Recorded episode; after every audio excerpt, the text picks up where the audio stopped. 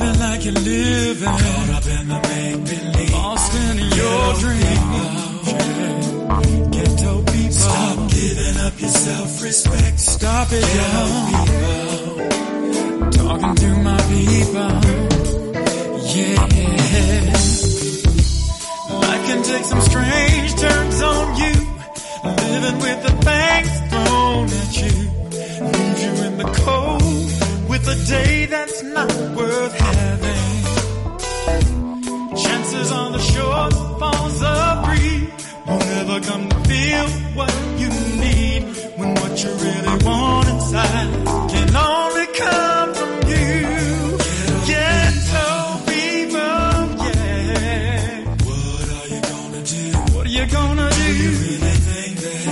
Do you think it all? Yeah. Our government cares about you. They ain't giving up a second thought about you, no. Ghetto people. Who you gonna turn to next? Tell me. People. You gotta take a look at yourself, yeah. Ghetto people. Where you wanna be? What your life is? What's with your life? Running like a red disease. Running like a red disease. Ghetto people. Stop giving up yourself. Stop doing what you're doing to yourself, yo. You got to learn to love yourself. Yeah. Ghetto people. You are listening to Afrikan Perspectives, where we review the issues of our day from an African worldview and African-centered perspective. This program is unapologetically African. It is a custom in the African tradition to ask elders for permission to speak, having been granted permission. To our ancestors, whose shoulders we stand on, to our elders, whose shadows we walk in, I greet you, my dear brothers and sisters, in the language of one of the greatest civilizations on this planet. It gave the world the basic disciplines of knowledge of science, math, architecture, music, writing, law, religion, you name it, we did it. The Greeks called it Egypt, but they called themselves Kemet, and Kemet means land of the blacks. I greet you all in the Kemetic language, the word of peace, Hotep. It is truly an honor and a privilege to pour libation because we truly do stand on the shoulders of those who came before us. We're going to use water because water has no enemies. Water is the great cleanser, the great purifier. Everything that on the planet that lives, it needs water, from a tiny microscopic organism to a tall redwood tree. We pour water into the earth to invoke the spirits of our ancestors, and we say the word Ashe, which simply means, so be it. So we pour this libation to God for all that God has done and for all that God will do. We say Ashe. We pour this libation to Mother Africa, birthplace of all humanity. Everyone who has lived, everyone who will live in the future, we all have a common ancestral root in Africa. We pour this libation to the classical civilizations of Africa. I mentioned Kemet in the opening. Kemet was the height, the apex, the zenith of African high culture. But there were others as well, as Timeri, Punt, and Nubia. So we pour this libation to the classical civilizations of Africa. We say Ashe. We pour this libation to the contemporary civilizations of Africa, of Ghana, Mali, Songhai, Benin, Great Zimbabwe, civilizations that were flourishing and growing while Europe was in a medieval or dark age. The University of Sankore at Timbuktu, an outstanding educational institution. So we pour this libation to the contemporary civilizations of Africa. We say Ashe. We pour this libation to the Ma'afa, the Holocaust of our enslavement, the Infakani, the great tragedy, uprooted out of Africa. Our brothers and sisters lay a carpet along the Atlantic Ocean. We're in North America, South America, Central America, and throughout the diaspora. So we pour this libation to our brothers and sisters who suffered the Ma'afa, the Infakani, the Holocaust of our enslavement, the great tragedy. We pour this libation in their honor and in their memory. We do not know their names, but because of them and their sacrifice, we are here. So we say Ashe. We pour this libation to those who fought against enslavement. If you ever heard me do a libation, you will know that we were not slaves. I repeat, we were not slaves. We were captives. What does a captive want to do? Get free. So we pour this libation to all those men and women who fought against enslavement. In fact, I maintain that some of us are more of a slave today than we were in our initial captivity, because some of us are a slave to vice, to corruption, to drugs, sex, and violence. So we pour this libation to those who fought against enslavement. Gabriel Prosser, Nat Turner, Dingmar Vesey, Harriet Tubman. We always resisted, and we will always resist. So we pour this libation in the name and the honor of those men and women who fought against our captivity. We pour this libation to those unborn, those young men and women who will once again lead us back on the stage of human history as a free and proud and productive people. We sashay. We pour this libation to brotherhood and sisterhood, together for the union of family. We need each other. We don't have good family life. There's a saying, conditions shape conduct and consciousness. The conditions in our community are bad. The conduct towards each other is not good. Because why? We lack consciousness. And consciousness is more than just awareness. Consciousness is a deeper understanding of who you are historically, who you are culturally. So once we begin to understand the importance of brotherhood and sisterhood together for the union of family. Brothers and sisters, let us all say, Ashe, Ashe. You are listening to Time for an Awakening Media, part of the Black Talk Radio Network. For podcasts or live programming, hit them up at timeforanawakening.com. Good morning, African world.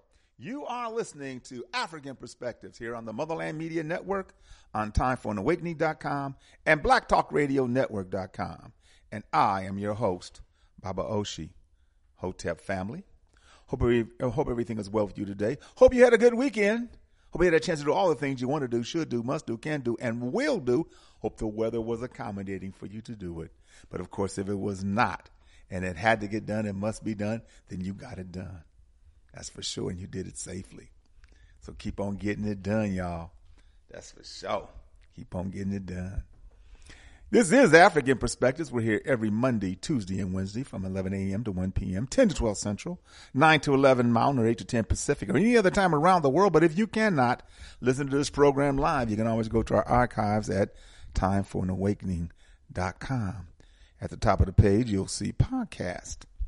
Click on that. The drop down, you'll see Afrikan Perspectives. Click on that, and there will be programs that are dated and titled.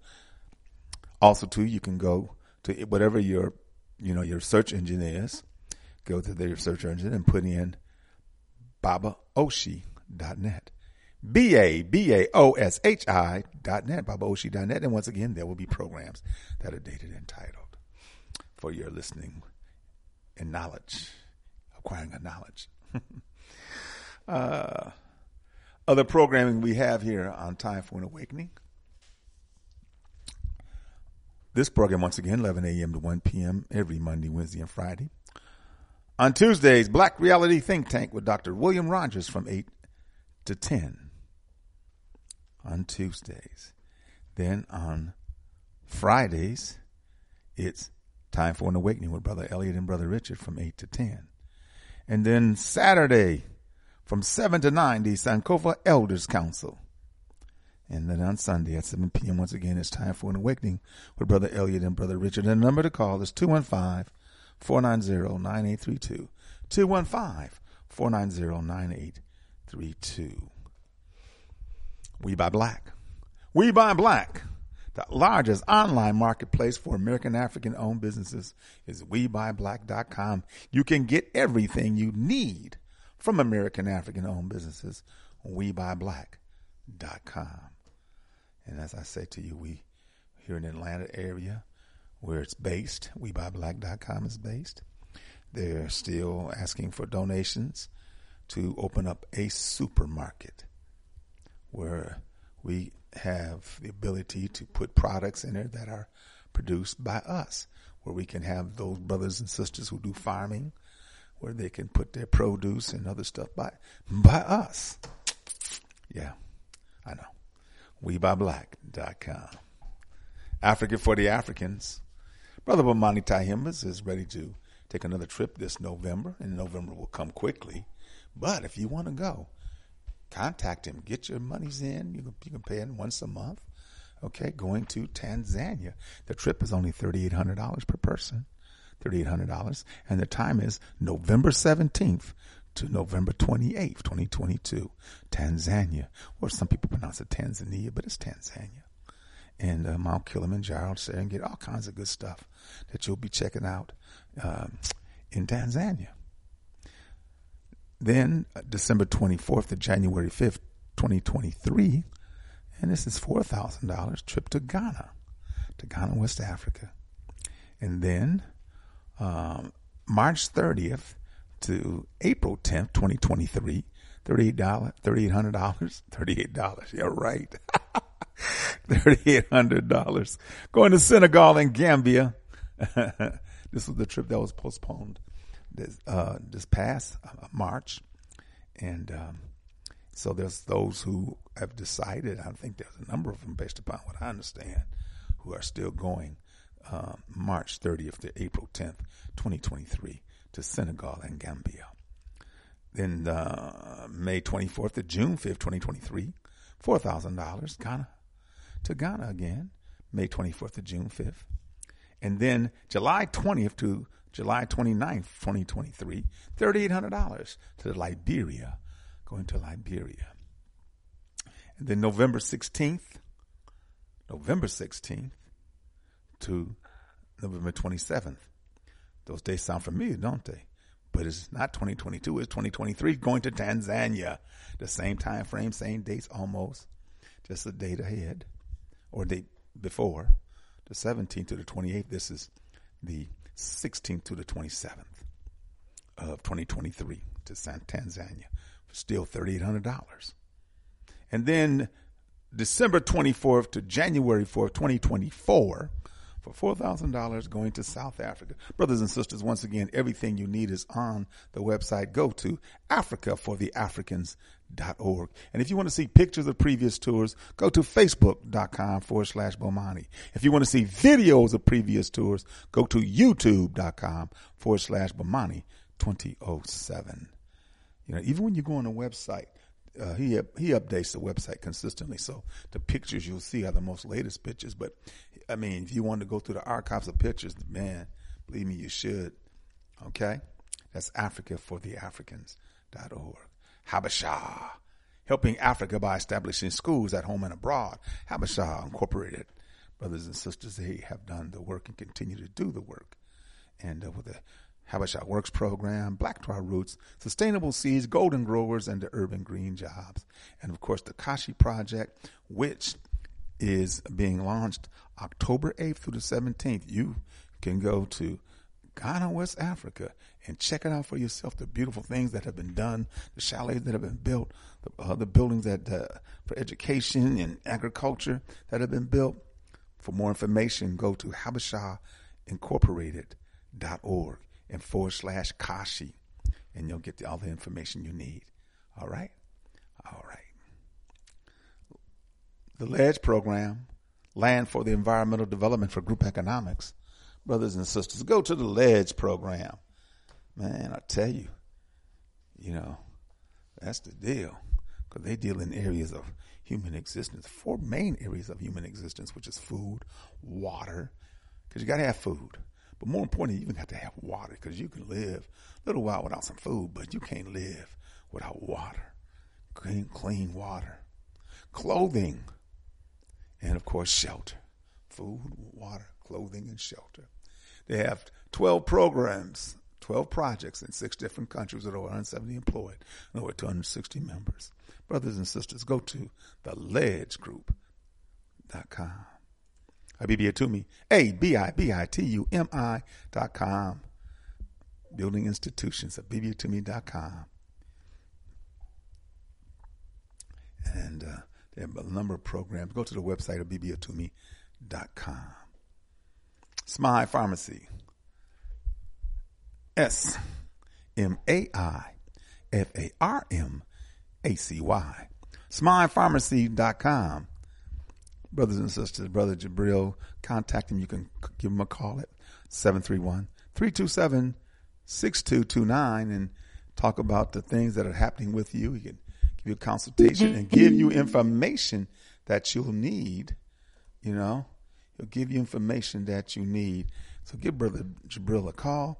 If you want to drop him an email, if you feel that's better, then email him at SMAIFARMACY@gmail.com. WeBuyBlack.com. It's my pharmacy. Yeah. Wadada's Healthy Market and Juice Bar, located in the West End here in the Atlanta area. Right down the street from where I live here in Atlanta. I live on Cascade, and Wadada's on Ralph David Abernathy in the West End area. Right across the street from Soul Veg, up the street from the Shrine of the Black Madonna, which is now open, particularly on Friday and Saturdays from 1 to 7 on Friday and Saturday, and 1 to 3 on Sundays. And believe me, they have clothing, furniture, books, figurines, all kind of stuff, okay, at the Shrine of the Black Madonna. But Wadada's Healthy Market and Juice Bar has smoothies and health drinks and pastries on weekends. On Saturday and Sunday, they have vegan food that you can buy.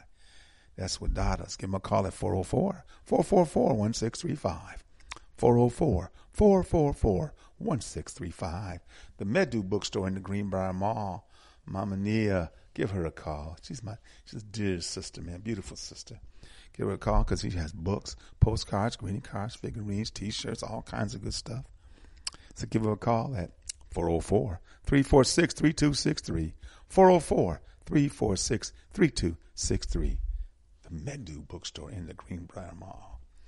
Black Dot Cultural Center Bookstore and Coffee Bar, located in Lithonia. That's east of Atlanta, off of I-20. I-20 East, going towards Augusta, Georgia. And Brother Kazim De Ajamu, the proprietor, good friend, good man, good brother. Give him a call at 770-305-6373. That's 770-305-6373. The Black Dot Cultural Center and Bookstore and Coffee Bar.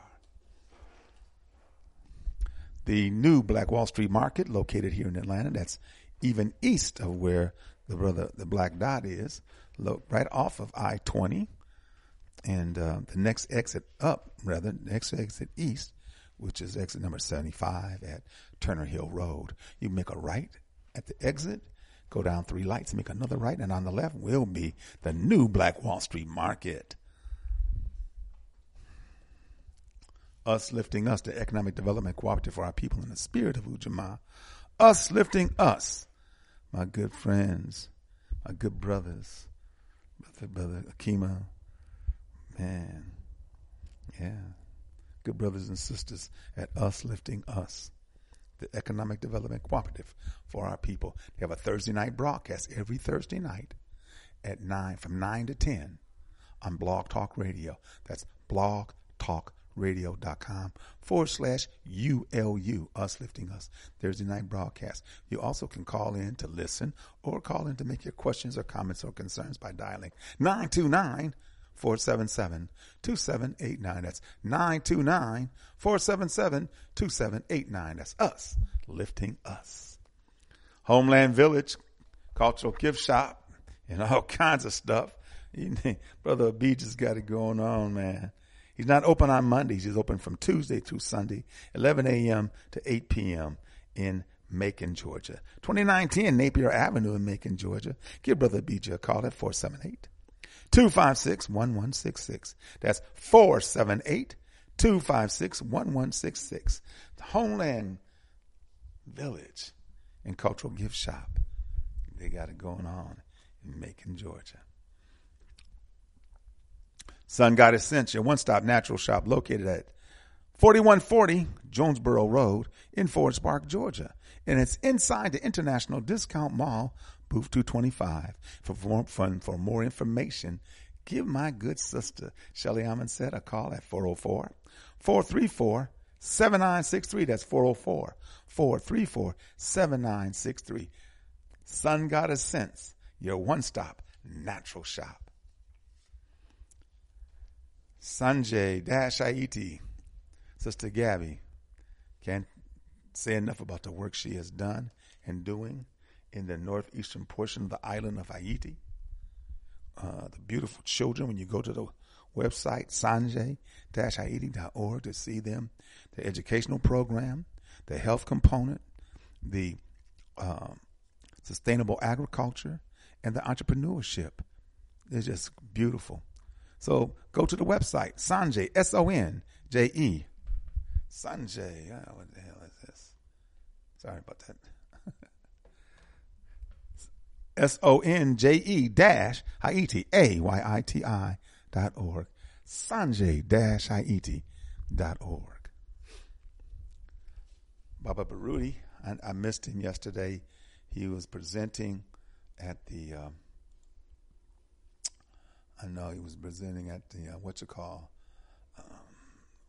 homeschool presentation he did. But hey, you know, one thing is ongoing, and that is his school, the educational center, the African Center Online Homeschool Tutorial. You know, the Akhaban Institute is a full-time African-centered homeschool program beginning its 24th year of operation. Courses include math, language arts, science, social studies, including African and American history, and the game of chess. Courses are taught by instructors who have experience educating elementary through college-level students. And who is this program for? Those who are in 4th grade to 12th grade. From 4th grade to 12th grade. When is it? It is this year, the academic year of 2022 to 23. And where? It's Zoom. So it can be wherever you are. You can be educated by one of the leading African-centered educators in this country, Baba Baruti and his lovely wife, Mama Ya Baruti. Give him a call at 404-753-7237. That's 404-753-7237. Or email at yabaruti at Yahoo or mwalimubaruti at Yahoo. Okay? Okay. Here's some other stuff that they're involved in that I've read. I missed that. The 11th annual Liberated Minds Black Homeschool and Educational Expo, where he did a presentation on the reconceptualized identity of a warrior educator, which he is. But he has the quarterly programs, and this is going to be the Saturday, August 6th. Saturday, August 6th, titled is Warriors, Negroes, and Lost Souls, from 12 noon to 2 p.m., Saturday the 6th. And to register, make sure you make your $10 donation for adults and $5 for warriors in training, via PayPal or Cash App, and include the pertinent information, which is Warriors, Negroes, and Lost Souls, your name, and your email address so you can get the link. Okay? And so that's from 12 to 2, and then from 4 to 6, Inya, her program quarterly, her sister quarterly, Our Life Lessons, Equal Life Blessings, and that's going to be the same. That's going to be same day, and of course you send your $10 or $5 for teens, to PayPal or Cash App. Include your pertinent information, Our Life Lessons, your name, and of course, your email address so they can send you the link. All right. And of course, in a few more months, November 19th, from 5 p.m. to 9 p.m., Kibuka, honoring the Middle Passage through the eyes of our ancestors. Telling you, it's deep. Remembering the Middle Passage through the eyes of our ancestors, honoring those brothers and sisters who suffer tremendously. We do not know their names, but because of them, we are here. It is it's emotional, very moving ceremony. So we'll continue to announce that. Hopefully, maybe get Baba Baruti on the program again soon, so we'll see.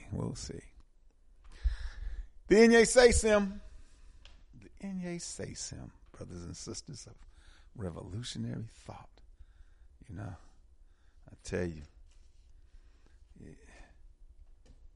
The Nye Say Sim of revolutionary thought. In fact, I'm gonna read a few of them today.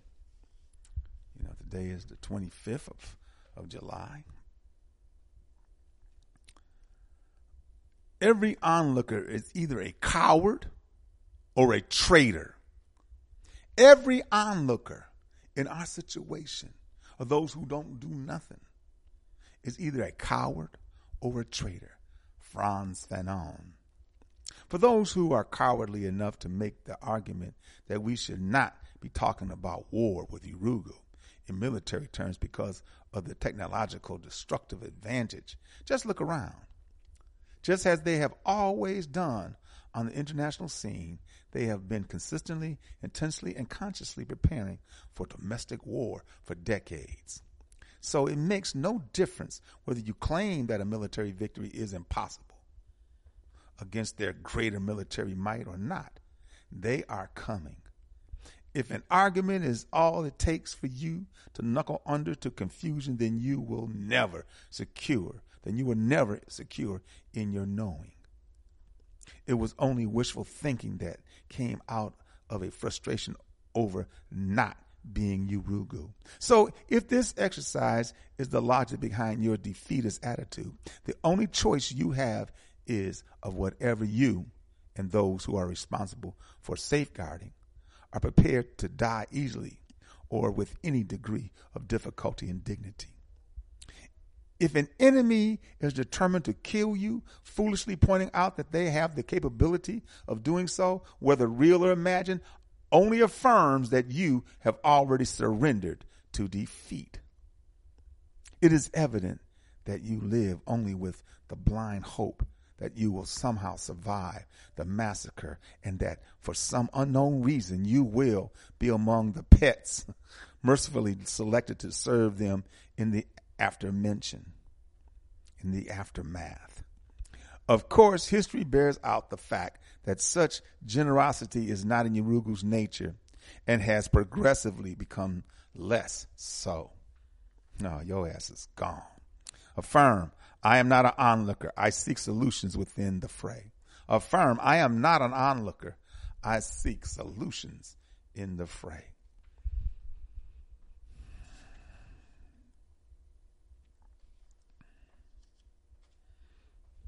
Spirituality is about how we think, how we behave, and how we treat others. The only way to think spiritually is to learn and to come to know spiritual principles. You are behaving spiritually when you are living the spiritual principles you've learned. Most importantly, spiritual people treat others with respect, fairness, and kindness. William Dempsey and Bakari Atiba. The human mind is only capable of sanely working within one cultural domain operating system.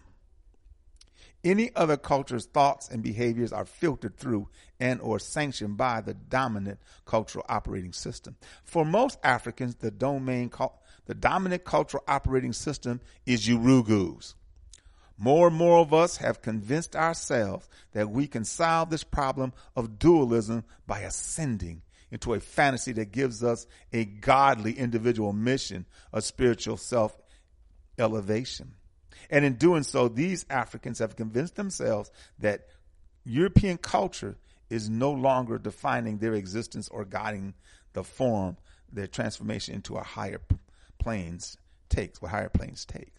The divine individualism that they so hopelessly run toward in order to avoid the responsibilities of confronting the enemies of our children and their future has freed them to excuse themselves from being responsible adults and members of an African community that is working towards sovereignty. The only pertinent problems for these divinity-aspiring individualists are problems of the self. Character and accountability to others is irrelevant except as to conceal their self-centered inhumanity. This spiritual escapism is a religion of me. In it, there is no we. There are only competing versions and visions of the one for these spiritualists. Regardless of version or vision, the one is only concerned with them and their peace.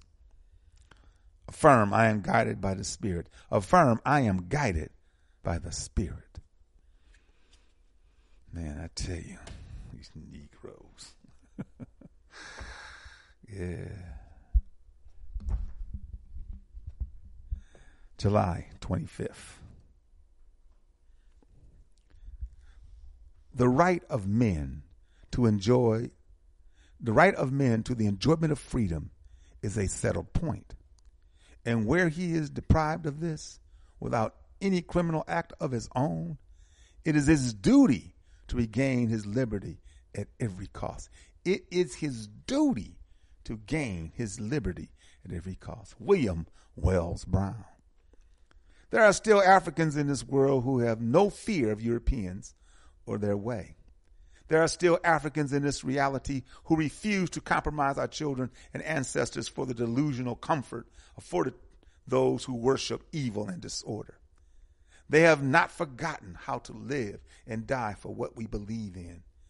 Those Africans should be honored above all others, and our service as warriors and scholars should always unfailingly be in their footsteps. Ashe. Affirm, it is my duty to regain our liberty at any cost. Affirm, it is my duty to regain our liberty at any cost. Brothers and sisters, the Nye Say Sim of daily revolutionary thought. Yeah. Today is the birth date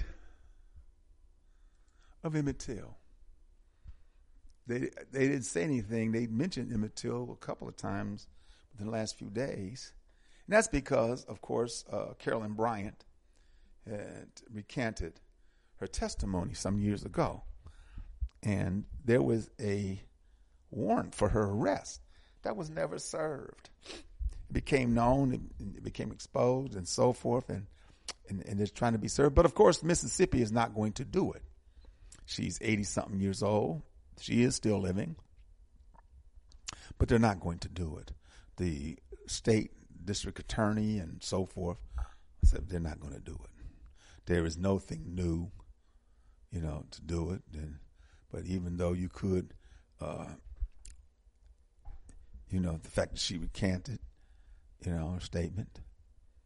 And, after all, people have done stuff way back when, that is, because, there is no statute of limitations for murder, kidnapping.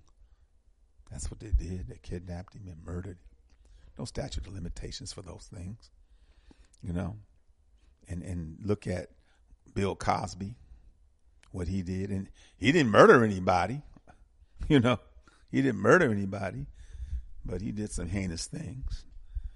To me, which should be punished. I believe in,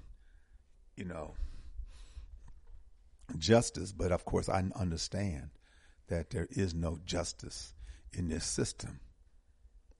It's just us, And so I know that the double standards are pervasive in this system. Constantly has, always has been, always will be. Let me say that to you out there who are not just the brothers and sisters that listen, because y'all know this. Because I know a lot of times when I'm on this microphone, I am truly speaking to the choir. But just in case some of those Negroes are listening, or anybody else, no, there's not. There's not justice. Never has been and never will be. So they can go find Nazis, the European Jews, who claim 6 million. And I don't say that, in a way that I don't know if it happened or not. I don't give a damn. Hell, if one you feel was murder, that's, sufficient, let alone 6 million. But what the hell I do know is the millions upon tens of millions that Africans have been murdered, have been enslaved, have died, have been lynched. I do know that. But y'all can go find some, some Nazi, like Elie Wiesel, the Nazi hunter. You go find some Nazis and bring them to justice. Because some of them were here because they had a chance to get out of Germany you know, escaped the Nuremberg trials and live a life here. Some lived long lives here, you know, or just died here. Yeah. But no, not us. I mean, it's just like in Belgium. I mean, all the people in, you know, Europe, period. Europe is financial because of its rape and murder and thievery of Africa. And I'm going to talk about that again, because I ain't, but this time I'm not going to talk about Europe. I'm going to talk about India. Yeah, the Indians. Them sons of bitches. So, yeah, so they're not going to do it. A new documentary is coming out. No, a new docudrama, let me put it that way, because one came out about a few months ago with Women of the Movement, I think it was called, and Mamie Till. And that was a good presentation. The sister who played Mamie Till, she's the one that I think produced it. It was well done, very well done. You know, just, wow. You know, very well done. If you have a chance, I think you can go on Netflix. Try Netflix if you have Netflix. If you don't, I'm sorry. Or if you know somebody that does, please try Netflix and the Women of the Movement, I believe was called. And that was well done. And they got one coming out. I don't know if this is a movie or not, but they got one coming out again real soon. And just as Wakanda is coming out November 11th, Wakanda Forever, you know, I've seen the trailer. I've seen the trailer. It looks like they're fighting some. Somebody said it's somebody from the Aztecs or the Incas or the Mayans or something like that, you know. So, I don't know. We'll see. We'll see. Wakanda Forever. And I know they pay tribute to T'Challa. You know, they pay tribute to T'Challa. I don't know how they're going to, you know, because how it ended last time and then now bring it forth. We'll see. I'm not quite sure they have going to have a nice production planned and storyline prepared, and it's going to be moving. And that's cool. That's cool. I know some people talking about we ain't going to build a real Wakanda. You know, when we hit our right minds and get out of that fantasy mind, that's when you can build a real Wakanda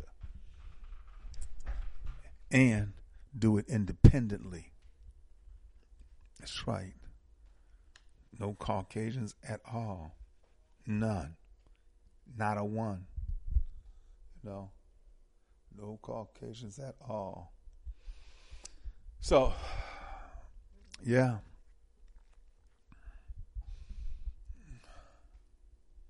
So Emmett Till's birthday is today. He would have been 81 years old. And tell you. So you can go to Wikipedia if you want to get a good rundown. I'm saying that Wikipedia has all of the information. You know, there's that court scene with his Moses Wright. In The Sisters, the one that just happened, Glenn Turman, I mean, looked like Moses Wright, played him to a T. There he is, right there. There he is, J.W. Milo. Yeah. And the arrogance of them cats. And then, of course, once the trial was over, because there's no, you know, double jeopardy, you've been tried. And you've been exonerated. You were found not guilty. So now you can sell the true story, you know, to the tabloids. And that's what they did to Life magazine. And they talked about how they went and got him and, you know, beat the shit out of him.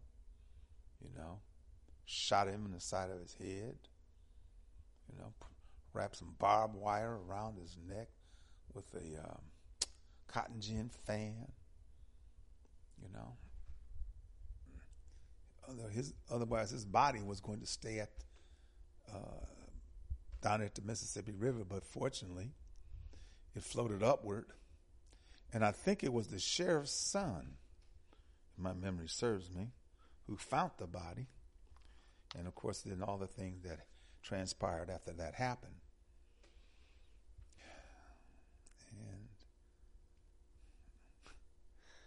And how Caucasian. So one thing that troubles me is that many of our people still think, many of our people think that was then. This is now, that these same mindset, the same system, the same people, they still, it is different because they sugarcoat it. They candy coat it.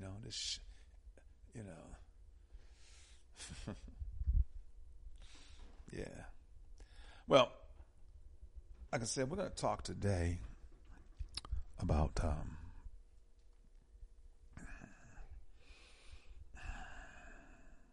Uganda. And what's interesting is Uganda.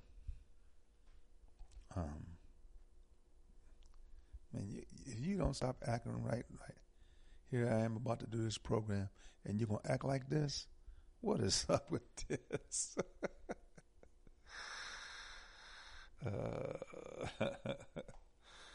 Man, come on now.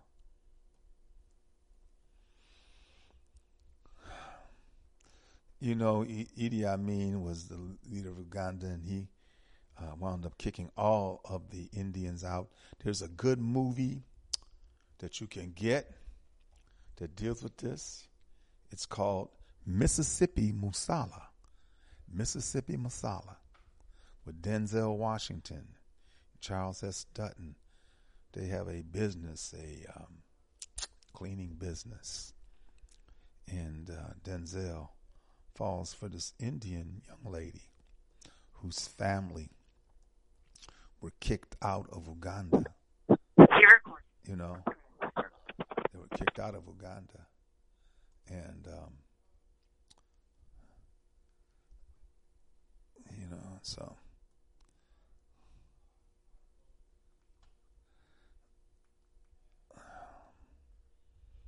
I know if I do what I have to do to get this thing working, all the things that I had programmed on this thing will be gone, and I'm going to really be angry.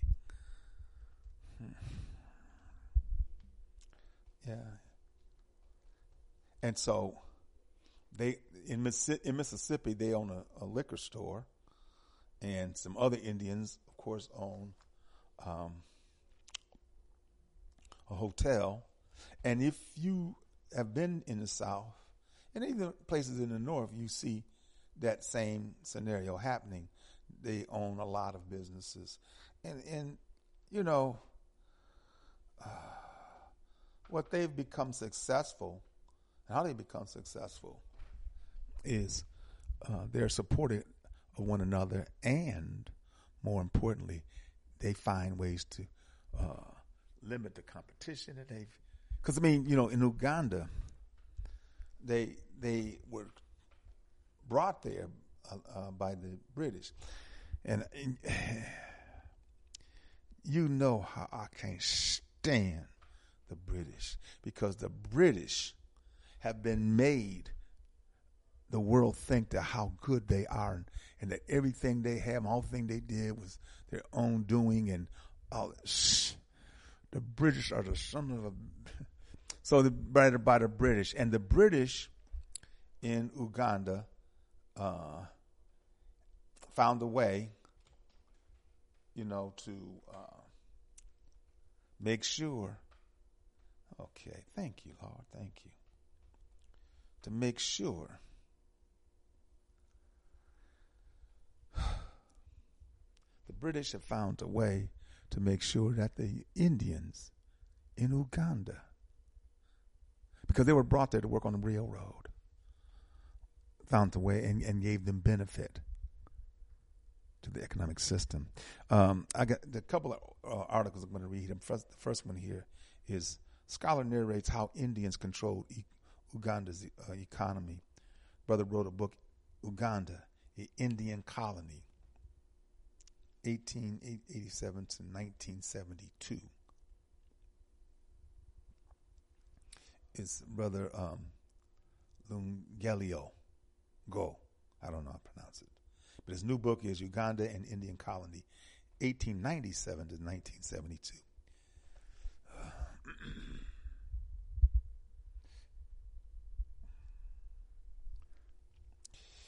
It is a revelation for many Ugandans who didn't know much about the international capital movements and have been enjoying the illusion of economic independence.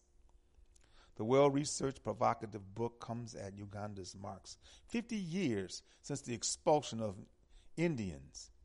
Many people are still debating whether this was a fool's act or a brave man's actions. The book explains how the minority group dominated the country's economic as a subcolonius until they were expelled. It also sparks debate about their return. Arguably, Uganda's leading history scholar, Professor Lugenis. Okay. Arguably,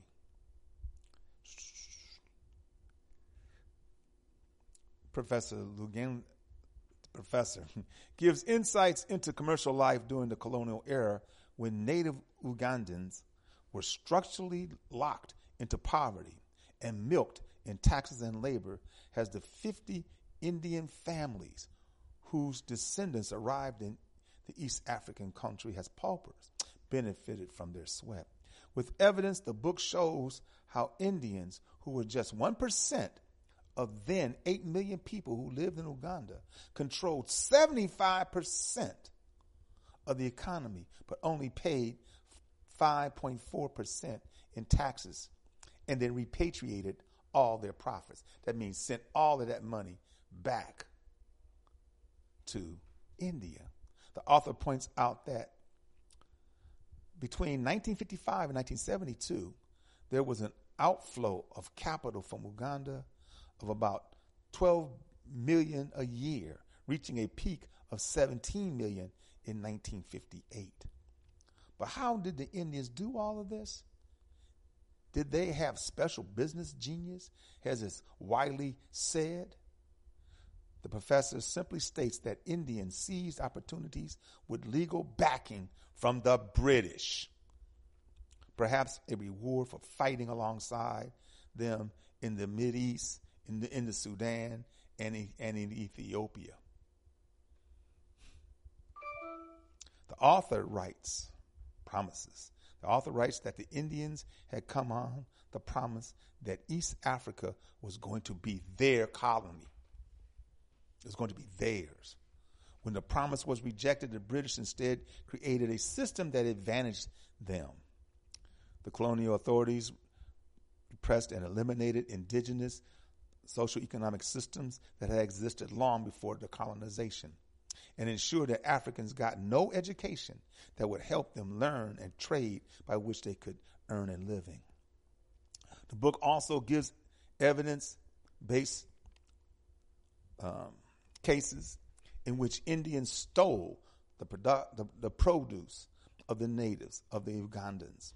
Ugandans attempted to fight for ownership of their economy by creating co-ops, but their efforts were thwarted by the Indians.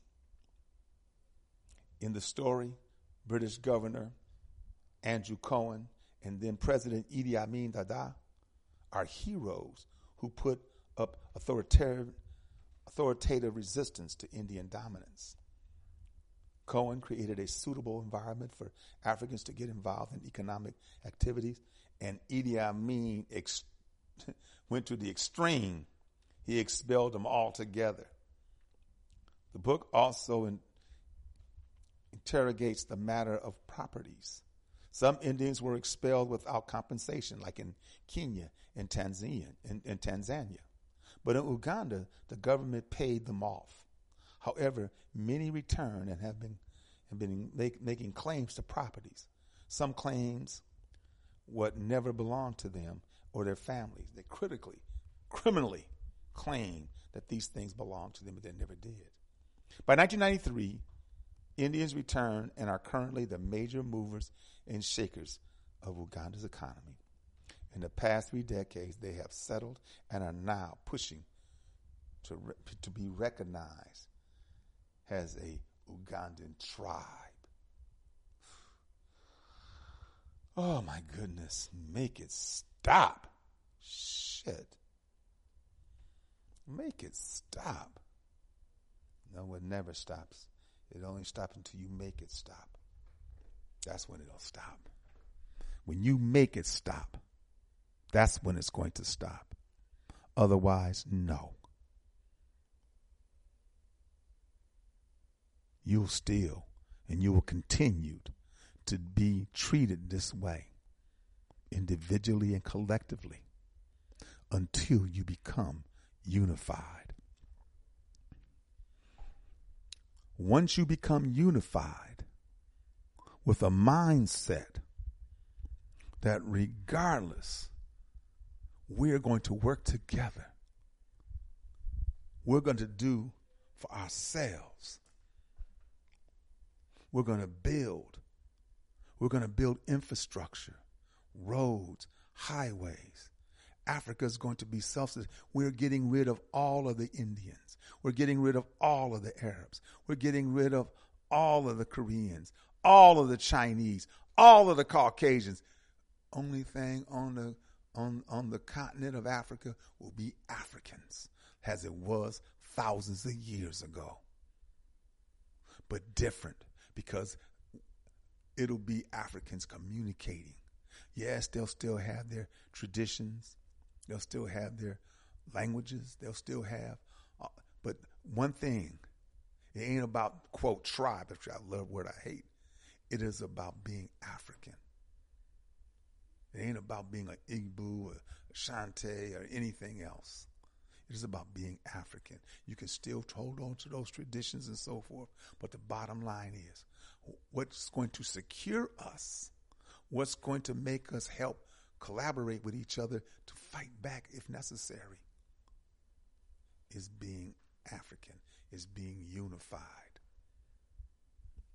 Pan-Africanism or perish, unify or die. That's the bottom line, family. That is the bottom line. So I'm going to get off into this article when I come back. After the article, I'm going to ask you to join the conversation so we can learn more about these Indians who are in Africa. Yeah. So, all right, brothers and sisters, you're listening to African Perspectives here on the Motherland Media Network, on timeforanawakening.com and BlogTalkRadio.com. We're going to take a break, and when we come back, you'll join this conversation, brothers and sisters. You're listening to African Perspectives. You are listening to African Perspectives with host Brother Oshi on Time for an Awakening Media, part of the Black Talk Radio Network. For podcasting or live program scheduling, hit them up at timeforanawakening@gmail.com.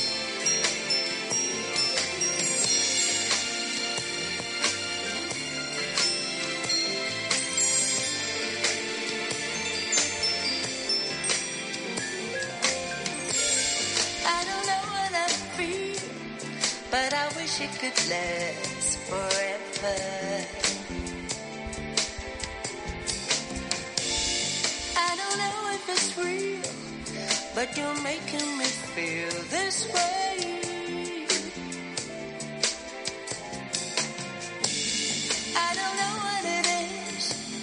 but it happens when we're together.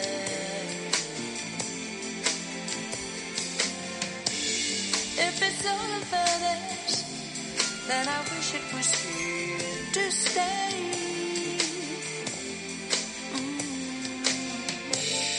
Was it something you did? Was it something you said? Got a grip on my heart, going out of my head. It's the way that you are, it's the things that you do, whatever you need. If only you knew, I'm happier than sunshine.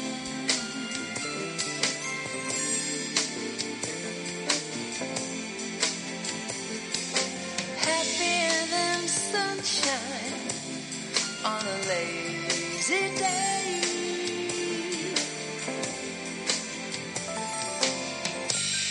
I don't know what it means, but there isn't always a reason.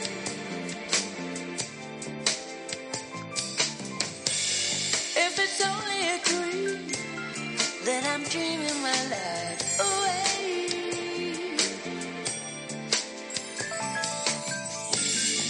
Wherever you are, we couldn't get any closer.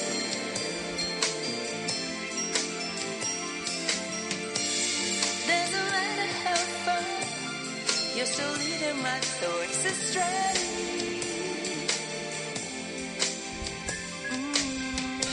Days, other lives disappear in my mind. Other days, other times disappear out of sight. Other days, other lives disappear in my mind.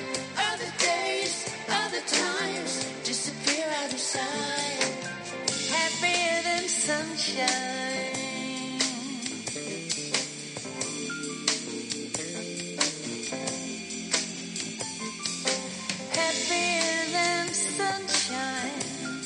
On a lazy day, I was only dreaming, happy when I'm dreaming, I was only dreaming,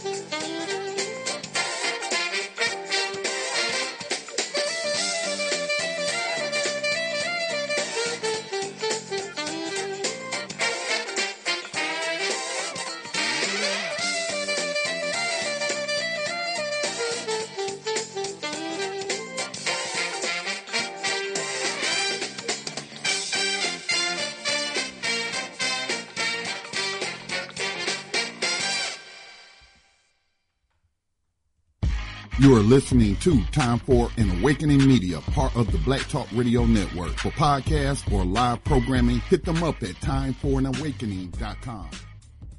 Welcome back, brothers and sisters. Once again, you're listening to Afrikan Perspectives here on the Motherland Media Network on timeforanawakening.com and BlogTalkRadioNetwork.com. That was Happier Than Sunshine on a Lazy Day. It's my grandson. He likes that song. I do too. Yeah, that's my grandson's eye. And of course, the last piece was the OG bounce, baby, because I'm an OG. So I'm bouncing with it. The OG bounce. Yeah. Other programming we have here on Time for an Awakening Media. This program here is, excuse me. This program is here every Monday, Wednesday, and Friday from 11 a.m. 1 p.m.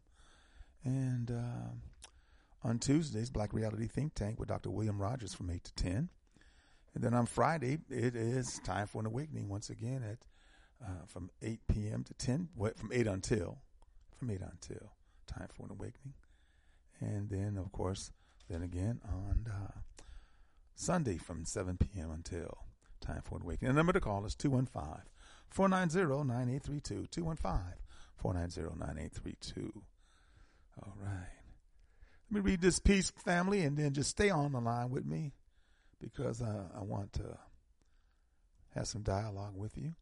I see the number of people on here, so I appreciate that. It's not a long piece, so just bear with me, family. Uganda is 50 years after the expulsion of Indians from India. A typical downtown street in Kampala 50 years ago, almost all shops were owned and run by Indians, and some of the streets were named after their pioneered leaders. August marks an important anniversary for two nation communities, actually really one nation community, and that is in Ugandans, and then of course the Indians that live in Uganda who have been living there for some time. 2022 marks the 50th year since the expulsion of the Indian community from Uganda in August of 1972, when then President Idi Amin Dada gave them 90 days to either leave the country or face unknown consequences.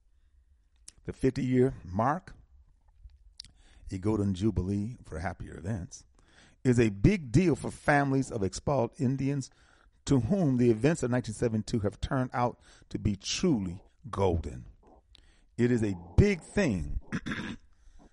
Excuse me, family. It is a big thing in Great Britain, Canada, Australia, and other developed countries where the expelled Indians sought refuge and arrived penniless and through sheer hard work amassed fortunes. Besides festivities and symposiums planned in different cities where these families settled, the BBC is doing a series on East African Indians who rose from destitute to great fortune in a couple of decades through resilience, despite arriving here with only the clothes on their back. Some during winter, having been born and raised in the permanent spring of Uganda on the equator. In Uganda, the country that called them exploitive and expelled them so that its indigenous citizens could take charge of their economic affairs. The jubilee isn't yet so golden, but the jury is still out. Still, even in Kampala, the expulsion anniversary is not totally under blackout. For one of the finest works of research about Indians in Uganda was recently launched by the country's top history researcher and archaeologist, and that's Professor, I can't pronounce the brother's name, Lungengo. His work reveals great insights into the actual role the Indian community played in shaping colonial and post-colonial Uganda. In his book, Uganda, an Indian Colony, 1978 to 1972, uses statistical data to show how the Indian community exploited the economic setup and African agricultural producers. Damn, excuse me, family. Both ways, as exporters of semi-processed raw materials extracted from near slave labor, and also a majority sellers of manufactured goods to the rest of the country at extorted prices. Although up to the prime time of Indians' expulsion in 1972, there was a popular negative misconception that they were breeding excessively and filling up the country. The truth is that the Indian community numbered at least 80,000 people, having grown from 32,000 people who were brought into the new British colony to work on the railroad in slave conditions 7 decades earlier. So from being 3% of Uganda's total population of 1 million before 1896 to 1901, their numerical strength proportionally had fallen to a mere 1% of the 8 million national population in 1972. Many had died from malaria, diarrhea, killed by wild animals, and another half opted to return to India. In its 50th year since the expulsion, the Ugandan Railroad, which they came to build 125 years ago, is dead, and most of it is buried in sands of time, both literally and figuratively. Reserve land meant for its expansion and modernization have been eaten up by present-day land grabbers who have constructed modern shops, hotels, and homes. There are no trains running on the rails, though the Uganda Railroad management continued to suck billions of shekels from the national treasury in wasteful adventures, like buying secondhand, unusable locomotives because they are not compatible with the metal gauge century-old railway system. The railways management has also failed to construct a much talked about standard gauge railway that would have worked in sync with the already one built in Kenya and under construction in Tanzania from the seamless connectivity in East Africa. For 70 years, 1901 to 1972, when the Indian community virtually ran Uganda's economy, they enjoyed the privilege of social and political status above that of Africans, of the real Ugandans, and just below that of Caucasians, colonialists, and the new post-independent rulers in the apartheid-style political and social structure. But the worst thing the Indian community business class ever did to Uganda in the colonial times was to frustrate and delay Africans' formation of cooperative societies.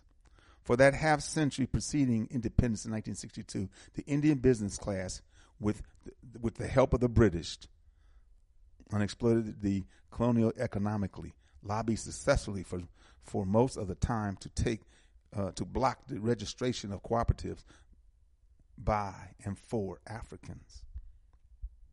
For Africans, cooperative societies were the most valued, and believe me, we promote it. I promote. Well, don't we promote Us Lifting Us? That's an economic development cooperative. That's what it is. It's a cooperative. They understood that.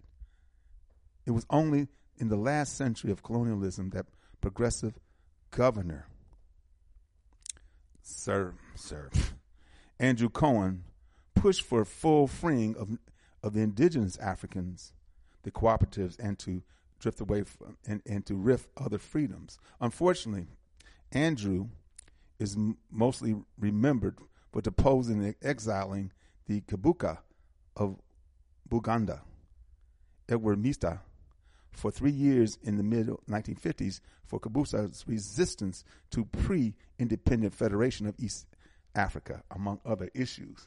Although Idi Amin is accused or credited with expelling the Indian community, his directive was a blanket decree covering all foreigners who had not taken up Ugandan citizenship then. This was, in effect, an immigration measure that is routine and continuous in all other countries around the world. But the Indian community in Uganda, who held British and Indian nationalities and had to refuse to take up Ugandan citizenship, made up the majority of the people affected by the directive. This is why Idi Amin's tough action is referred to as the expulsion of Indians, which is really basically inaccurate. The move was shockingly because the 90-day ultimatum was too short a time for people to permanently quit a country they were born and grew up in. They were not allowed to take any money at the time when Uganda's shilling was strong and freely convertible abroad. Sorry about that, family. But the compensation for the loss was arranged, and if some or many other Indians did not get their compensation is another matter. The assets left behind, therefore, legally became the property of Ugandan government, which cast some doubt on the honesty of those Ugandan Indians who sought and repossessed properties after the fall of Amin's government in 1979. Also, not always stated is that a number of wealthy Indian families never left Uganda. They left, but at least not for long. These included sugar millers, a couple of industrialists, and a couple of prominent hotelers. The Ismaili community, in particular, had always existed in harmony with local Ugandan communities, opening their educational facilities like the Ajikan schools and African children.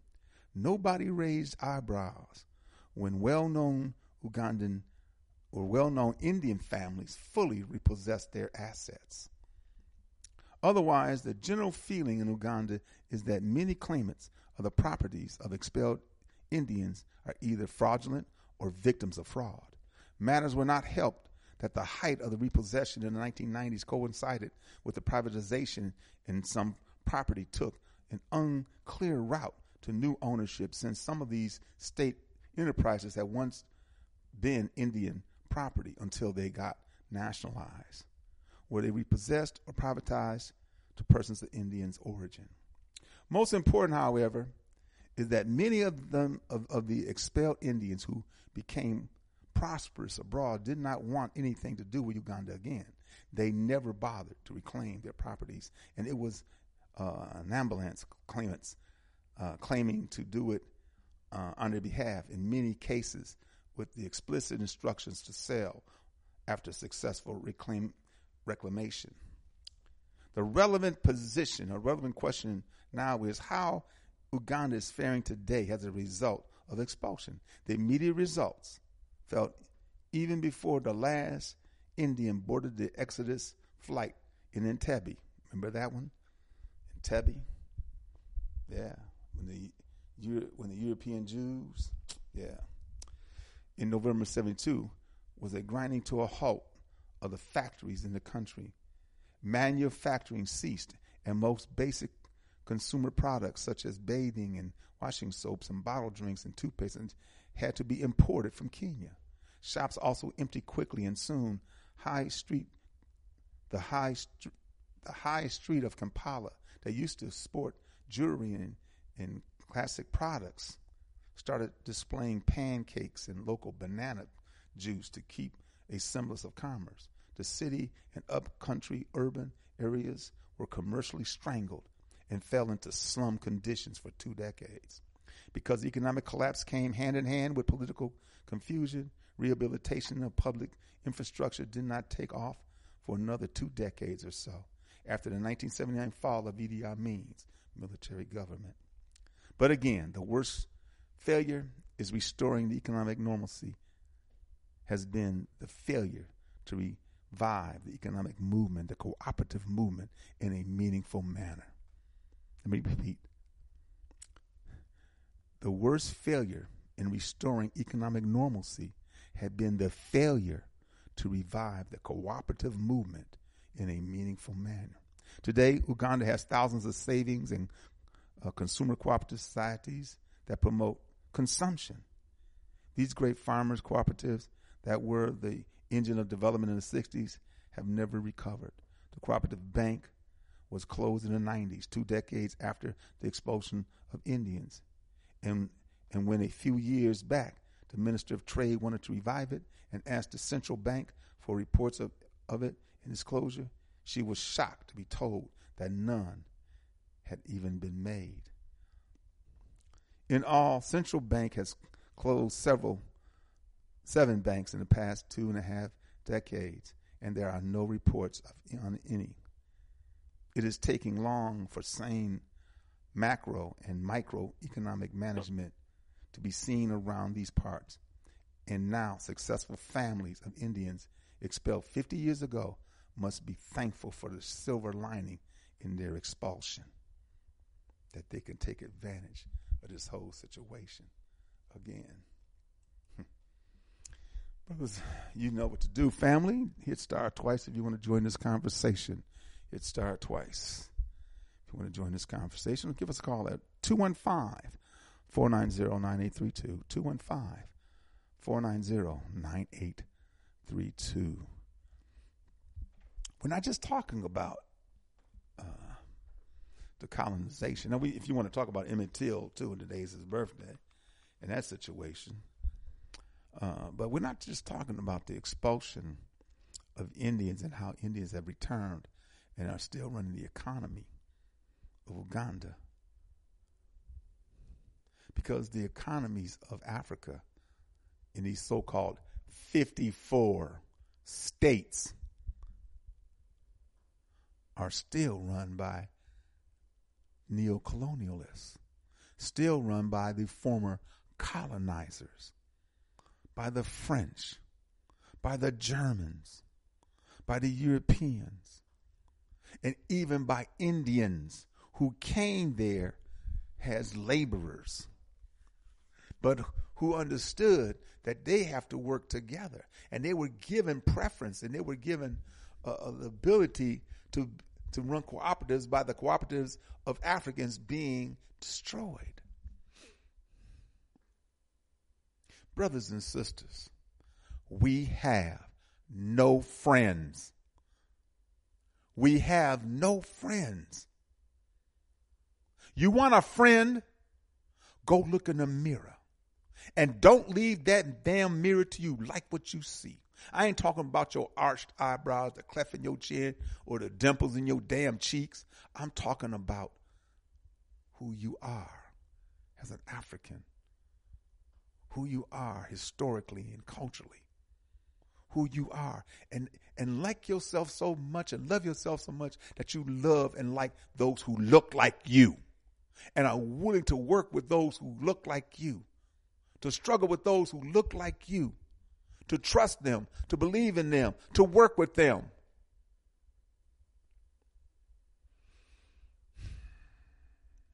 We live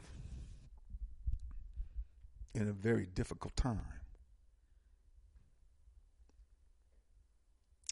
I don't know if this time is any more difficult than others, but I believe that it is, because there was a time, even when I was coming up, the illusion was that times are good, and you know, times will constantly get better for us, and we will do better. Europeans will not be so discriminatory and so mean-spirited and so evil, and the fact that how we would come up would show. I got a call here. 919. Good afternoon. Hotep, my brother. Hey. Brother Hotep. Hotep, dear brother. How are you today? Doing good. Good. I tuned in late, but thank you so much for that good information on Uganda. Well, you're welcome, dear brother. Yeah, I saw it the other day, and I said to myself, yeah, I need to bring this to the attention of our people, because yes, you know, still we don't understand how manipulated we are on the continent, and how these governments, these so-called countries, are still run by former colonists or those who have been brought there to manipulate us. So yeah, thank you. Yes, I thought about Walter Rodney. Yes, who wrote the book. You know how Europe underdeveloped Africa. Yes. So as you were speaking, that's the first thought came to my mind. And when you look at colonialism and imperialism, the effect in Africa has been long-standing. Yes. Now with Uganda, the Zionist Jews back in the 30s and 40s, 50s, and well, the 40s, 50s, 60s, 70s. They actually picked Uganda as a home for designers, Jews. Right. So Idi Amin Dada said, no, we will not permit the Jews to continue to occupy Uganda politically, socially, and economically. So Uganda has a very unique history, you know, and I always think about the World Bank, International Monetary Fund. Yes, how these big conglomerates still control Africa even today. Yes, sir. You know? Yes. And Frantz Fanon wrote the book, Wretched Other Earth. Right, okay? Frantz Fanon. Yep, and Nkrumah wrote the book on neocolonialism. Mm-hmm. You know, these things we are still dealing with today in Africa. Yes. Mm-hmm. Yeah. And thank you for just like exposing us to the truth and the facts of what our people are still experiencing. Right on. You know. Yes. And I appreciate the program. All right, my brother. I'm gonna shut up and hang up. You don't have to shut up, and you don't have to hang up, but you can just hang on and continue to listen. If you want to get back in, you know, hit star twice. I'll get you back in if you got another comment or concern. Okay, Baba. Yeah. All right, dear brother. Just hold on. You bet. Thank you. All right. 505. Good afternoon. 505. OG. Hey, my brother. How you doing, Baba?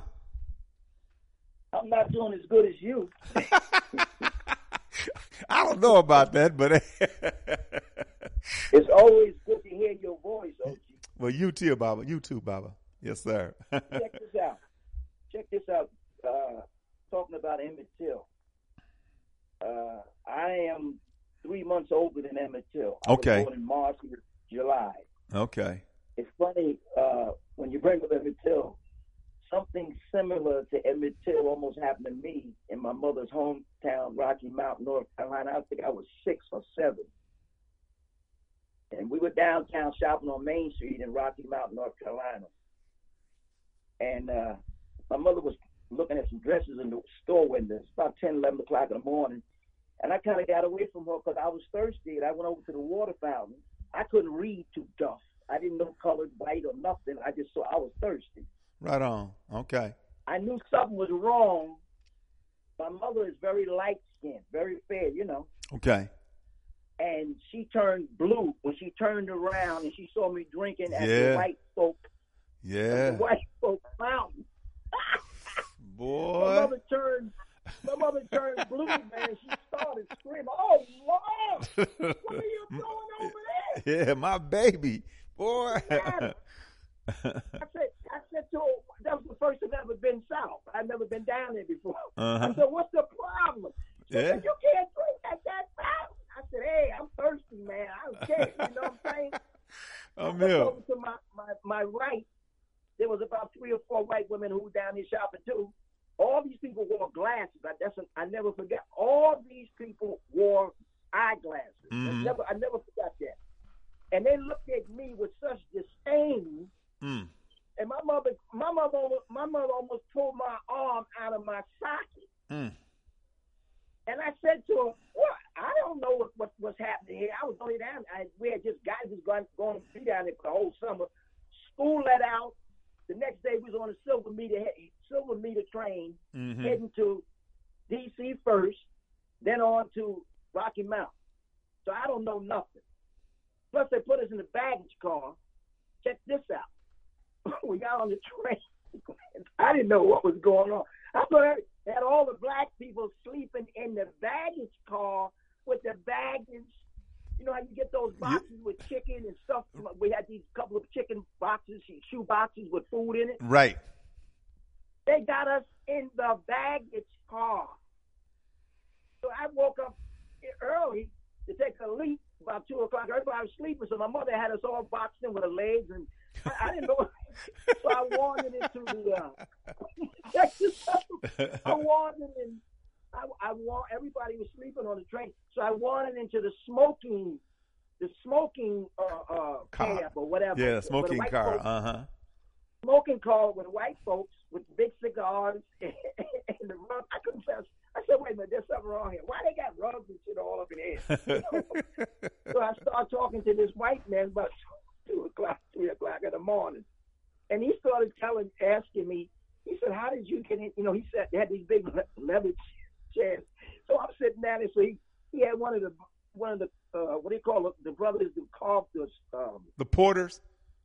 The poor Ace Silver Randolph. Yeah, when the sleeping car, Ace Silver Randolph. Yeah, sleeping car porters. So the guy rang, hit the white man that I want the drink. So I said, I like a ginger ale. So he rang, he pulled the thing and pressed the button, and the brother came up. He almost had the brother almost turned white.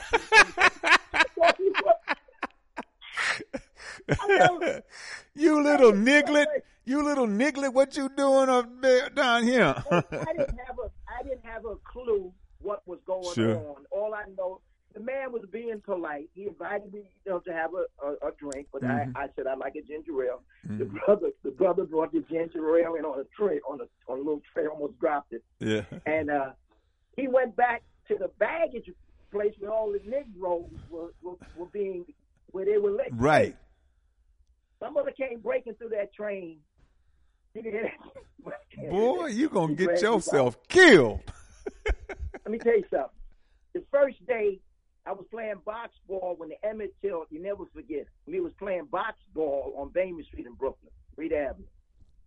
This guy named Bobby, I forget his last name, Bobby something. He used to sell the Jet magazine. Mm.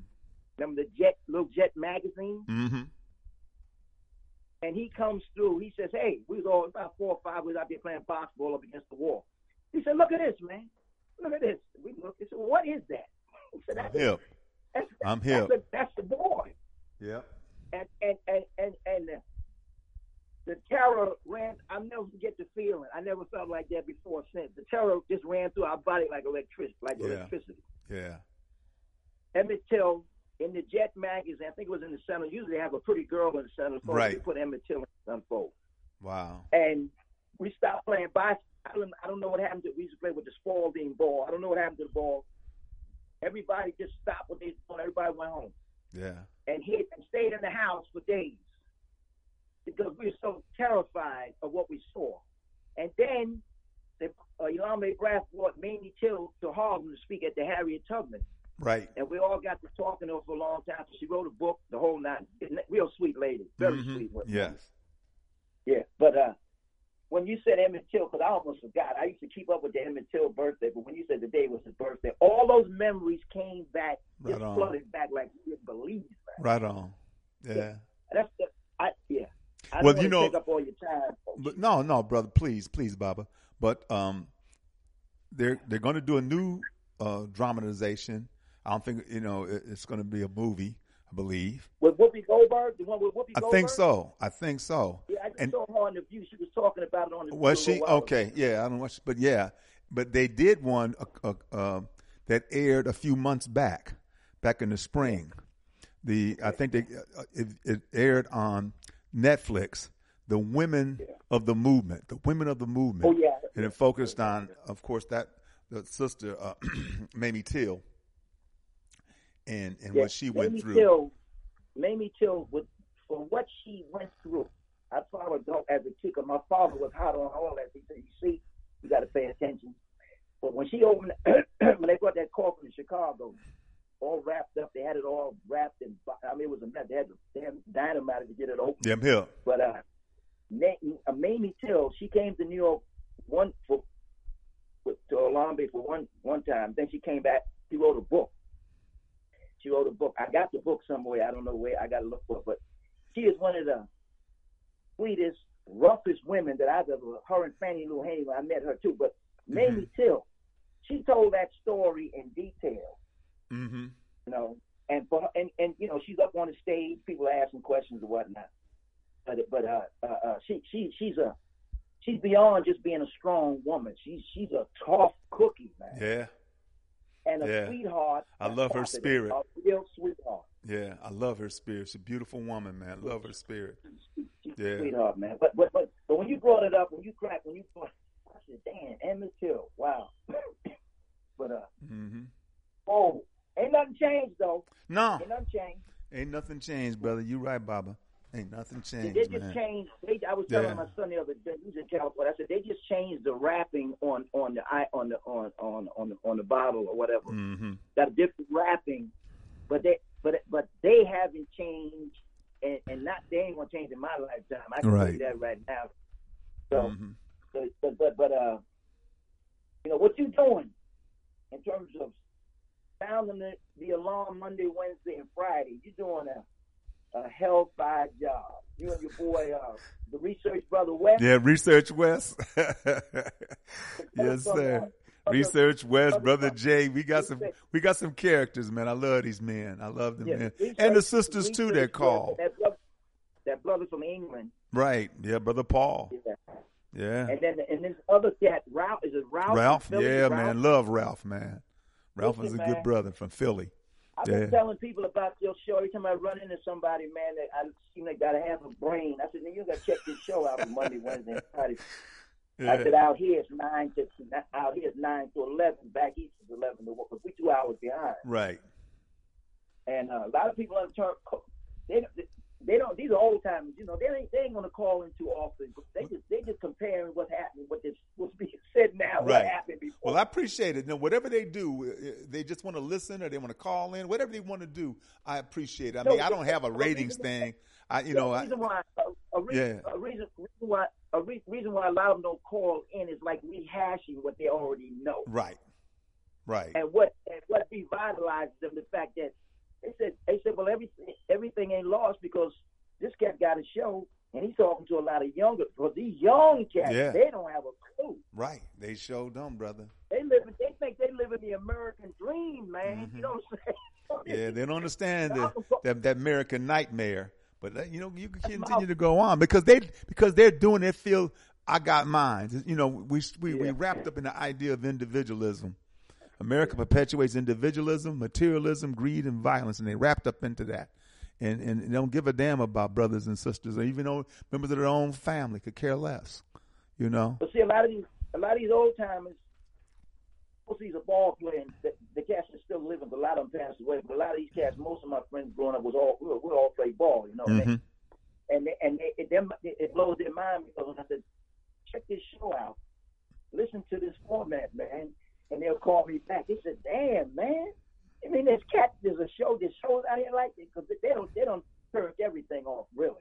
Yeah, little basketball games, something like 3-on-3, watch stuff, but everything else. And I think they just said, listen, man, it is what it is. Yeah. Yes, sir. All right, Baba. Appreciate you, my brother. Continue to listen, man. I appreciate you. Continue to listen, dear brother." 404-454-53. Hey, talk to me, my brother. Yes, sir. Research West, what's up? How you doing? Yes, sir. Yes, sir. I'm still out here trying to put my pieces in, but like I'm trying to tell everybody, we at war, man. This ain't no joke. It ain't no joke. So what a captain, like you say, what a captain trying to do? Break out his prison. The whole planet. If you copper-colored, we as prisoners of war, man. Okay, I'm going to tell y'all a scenario. And this is something a real soldier know, all right? Okay. I was listening to another program where a brother had his daughter with him and some more of the family. They're in the store, and they're in line at the checkout counter. His daughter behind him. And his daughter told him somebody grabbed her ass. Oh, man. Okay. So look here, man. Mm-hmm. So a real soldier like me and other soldiers, we already know from when we was coming up, you keep your woman and your children in front of you, man.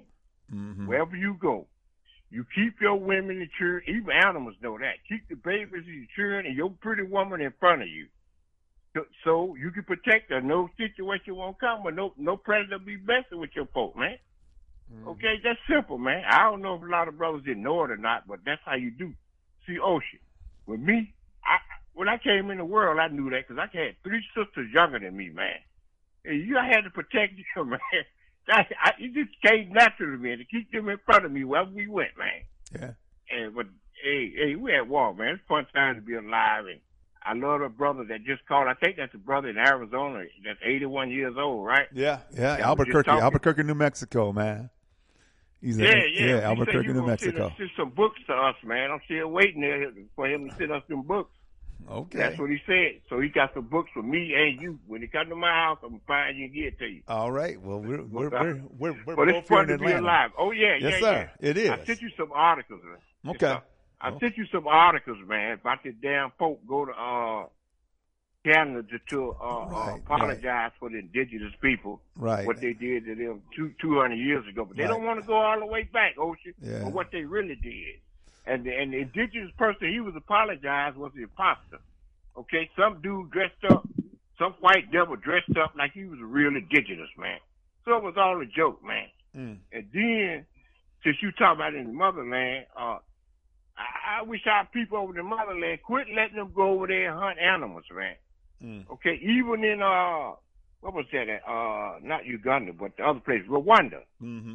Okay, they were smart. What they doing now is they charging them Europeans to come over there just to look at the gorillas, man. So they making money. That's smart. Charge them. Don't let them kill none of our animals, because even somewhere I saw plenty of times when they go over there and shoot, especially lions, them lions begin to attack their ass. Every week you hear about one of them demons went over there to hunt that lion, the lion end up hunting their ass. That's beautiful. Man, I love it, man. Payback.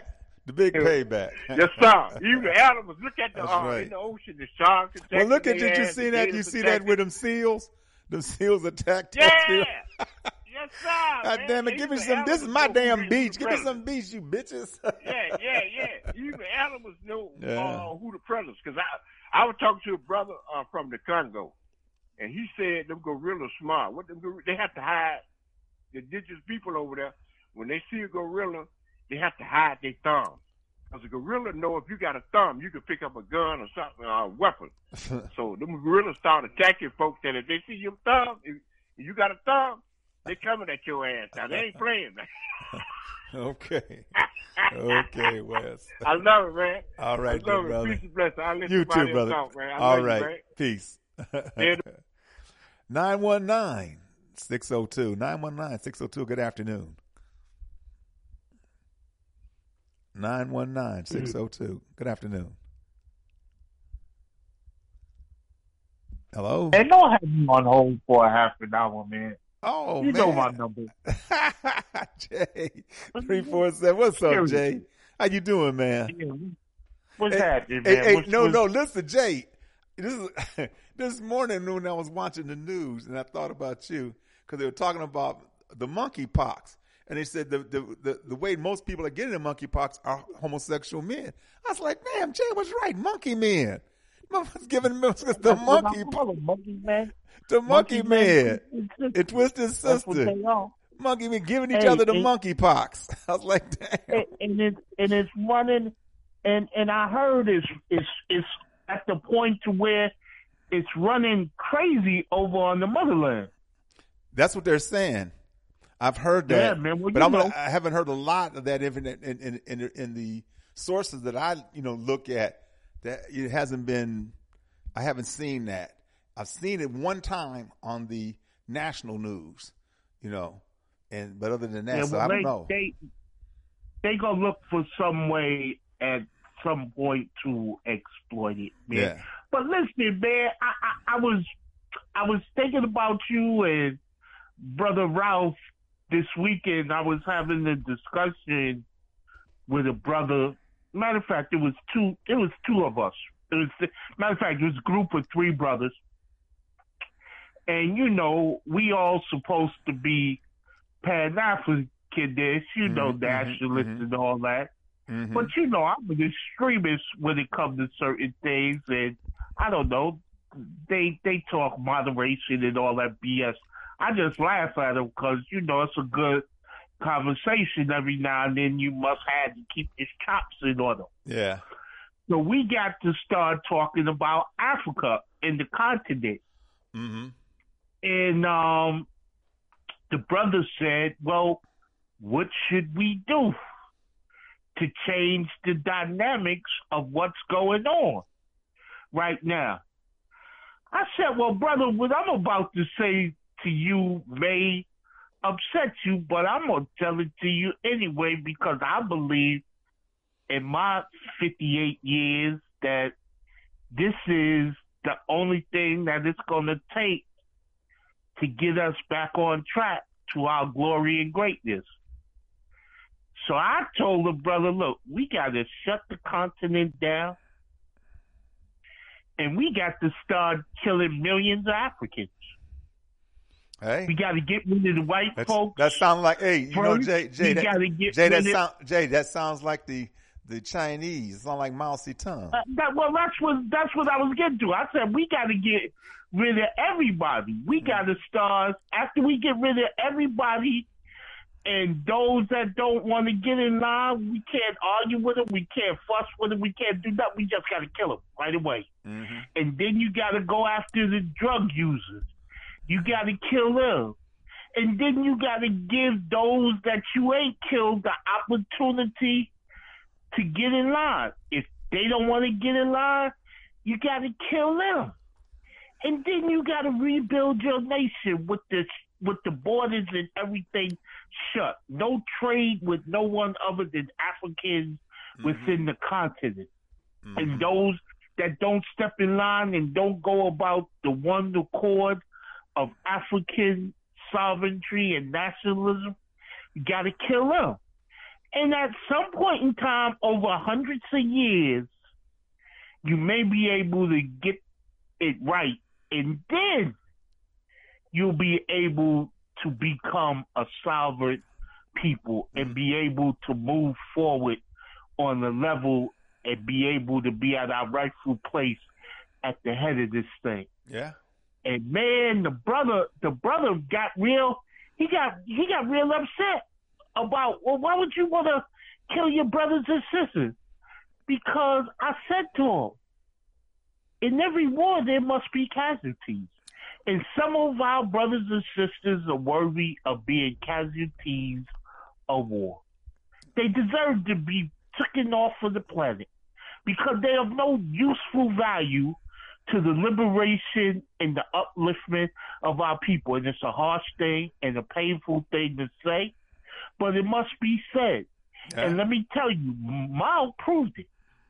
Look at China now, and let's be honest. Everybody in the media, everybody talks about how America is a superpower and America is this and that. Nah, superpower in this country right now is China. It ain't America. China can't do nothing to America that America can't do to China.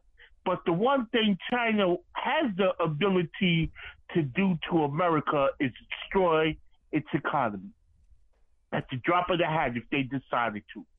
What would happen if the Chinese people said that we would no longer do any trade with you? We would no longer manufacture your products. We would no longer do anything.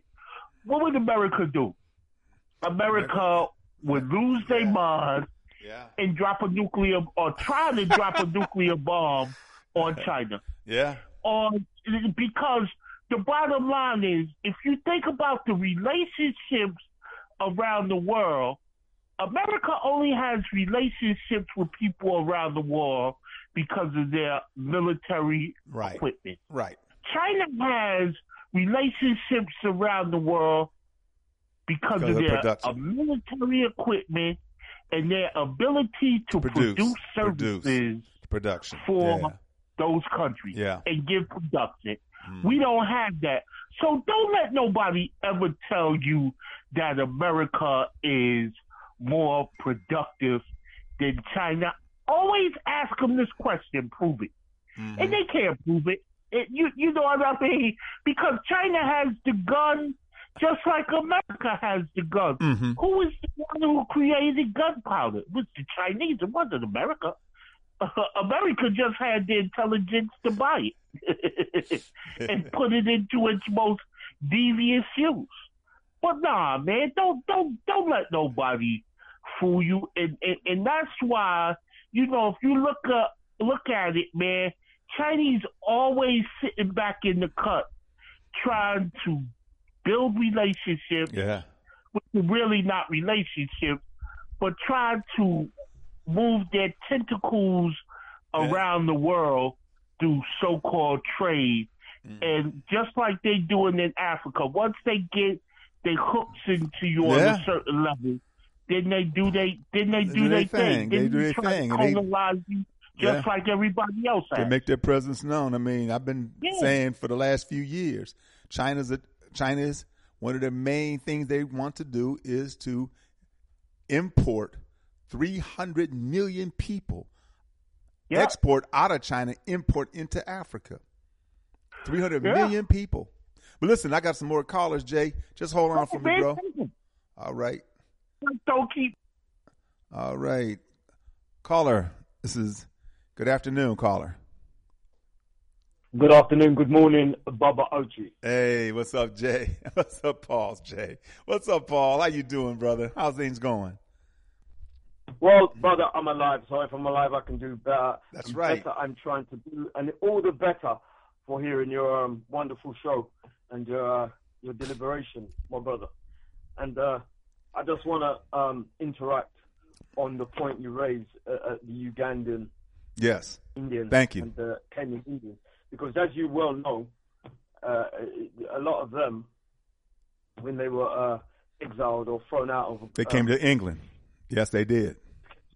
Yeah, and I had a very funny experience interacting with some of those. I mean, I think the majority of them went up north, as apparently settled in London. I think, you know, because they established businesses up north, and they were quite successful.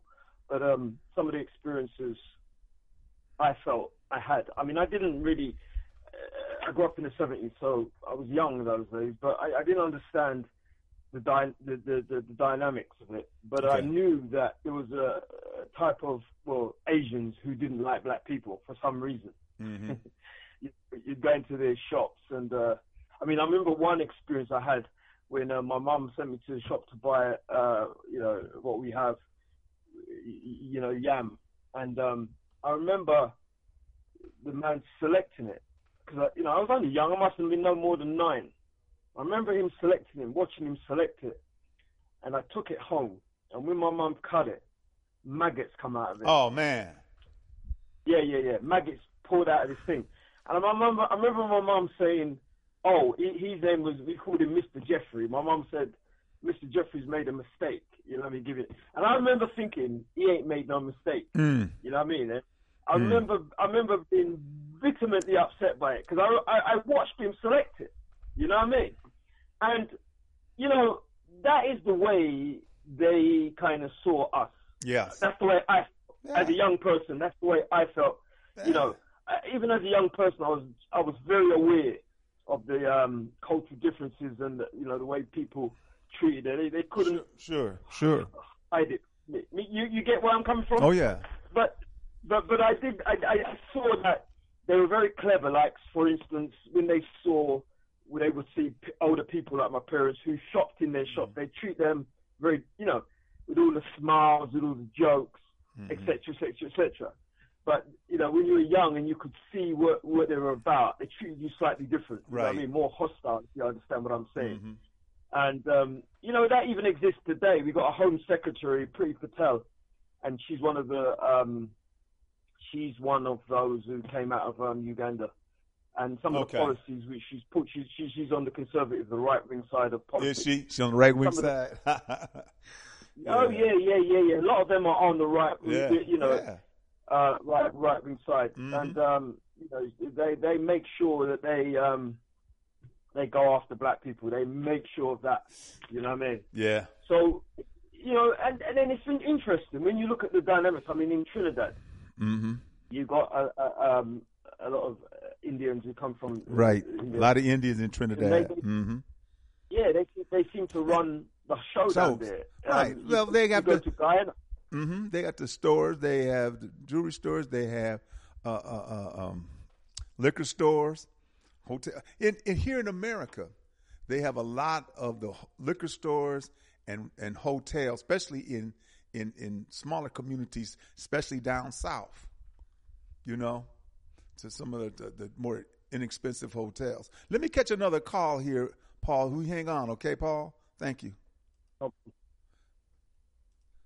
602. Good afternoon. Yes, brother Oshi. Hey, how you doing, man? How are you doing, brother Marcus? Yeah. Yes, sir. Go ahead. I'm doing all right, brother. I'm gonna make it fast.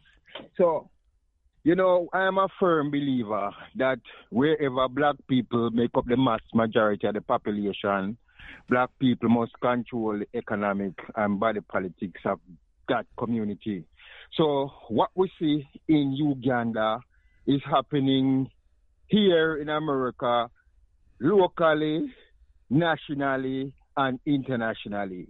Black people do not run the economic, business life, and body politics of their community. That's right. So, yeah, so it's just on a macro level in Africa. But mm-hmm. the same thing is happening here in our communities here in America too. So, yeah. you know, it's, you know, we got to find a way to break it back. Yeah. Anyway, that's all I got to say. Well, thank you for that. Thank you for that, Brother Marcus. Thank you, brother. Just hang on. If you want to jump in, call again. Yeah. Go ahead, Brother Paul. Yeah, I want to answer to Brother Marcus here. Mm-hmm. Yeah, he's right. Absolutely right. It's shocking, really. I just find it absolutely shocking. Because, Brother Ochi, we talk a lot about a lot, and I mean, and everybody was obviously concerned, but it's amazing how the same pattern exists. You know, Brother Marcus just reminded us that it happens in America. It happens here, all over the Caribbean, not just Africa. Yeah. You name one, Guyana, Trinidad, you've got... Where else is this taking place? Well, where some places where we're the majority, they're running the whole show. Mm. How has this happened? How has this been allowed to happen? Well, one solution, let me offer it, is to stop buying. Why is it that we want to do business with these people? Why is it that we want to consume their goods so much? Why is it that why is it that the women want to buy their hair? What is that? What is it? What is it? What is the reason? What is it the reason why we want to buy this so much false hair to put on our heads? What is this behind this madness? You know? And last week I spoke about we looking at ourselves. And truthfully, we speak a lot, but sometimes we really need to look in the mirror and wonder, what is this madness? Why are we outside their food shops? Why are we outside the liquor shops? What is this obsession to buy from these people? And, you know, you can't even blame them. Sometimes we've got to look at ourselves, you know? Because the reality of it is that we refrained from spending our money with them, mm-hmm. they wouldn't have so much power. And, right. and if we refrain from spending our money with them and we put it in differences, we would have more power. So, you know. Well, you know, as I was mentioning in what I read about the brother who just wrote the book about Uganda and how the British and so forth who were controlling Uganda made it impossible. They had no education and made it impossible for them to run their co-ops and thereby be relying on the Indians for them to, for sustenance, for food and so forth and other goods and services, you know, because they prevented that from happening. You know, that's why I can't stand, you know, I know you live in the UK, but I can't stand the British because the British has bamboozled the fucking world to making people believe that, you know, that they're the good colonialists. They're the good people. They're the good guys. You know, the British were some of the worst enslavers and colonists in the history, in the most recent history was the British, you know, Yeah, I'm totally with you. I'm absolutely with you. But I'm also, and I also with Brother Ralph when he said sometimes we've got to take some responsibility. Yeah, you know? I agree with Brother Ralph too. I hear you, Baba Ochi. But for me, to hate these people, right? I can't hate them. And the reason why I can't hate them, because it's too much energy. I ain't giving them one piece of my energy. My energy is concentrated on me and building me and us. I focus on us. So if we're letting the side down, that to me is the biggest focus. I can't focus on that. They're going to do what they do. Right? They have to do what they do, because that's who they are.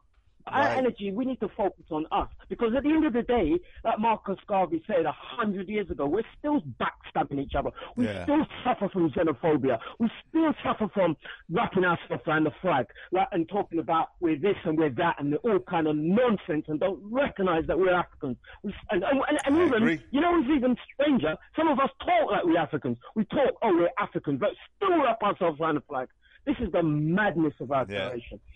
Well, you know, you keep up the good work. You too, my brother. Keep that fire burning. Always, Brother Paul. And you keep listening and calling. I appreciate you, man. Pretty soon, man, we'll meet, believe it or not. Or no, not believe it or not. Believe it. We will. I'm going to go to the UK to see you. We have met on many planes. Many, because we've had many lives, right? We're connected in many universes. This is just the physical aspects of things. And we you know, whether we meet physically or not, we've already met. That's right, my brother. We're family. That's right. We're connected. We are. We're family. All right, brothers and sisters, we end this program like we end all of our programs with the words of Stephen Biko. The most potent weapon in the hands of the oppressor is the minds of the oppressed. This program is dedicated and committed to helping to free the African mind, but not just the MIND, but the MINE, because under the feet of African people lie all of the resources that everybody wants, think they can't do without, and they sure the hell don't want to pay for it. Brothers and sisters, you have a blessed and wonderful day. Shem Hotep means go in peace. Etante Sana means thank you. Bibi Fahodie means our victorious destiny. Brothers and sisters, we will be victorious. Peace, family. Hope to see you on Wednesday. Peace.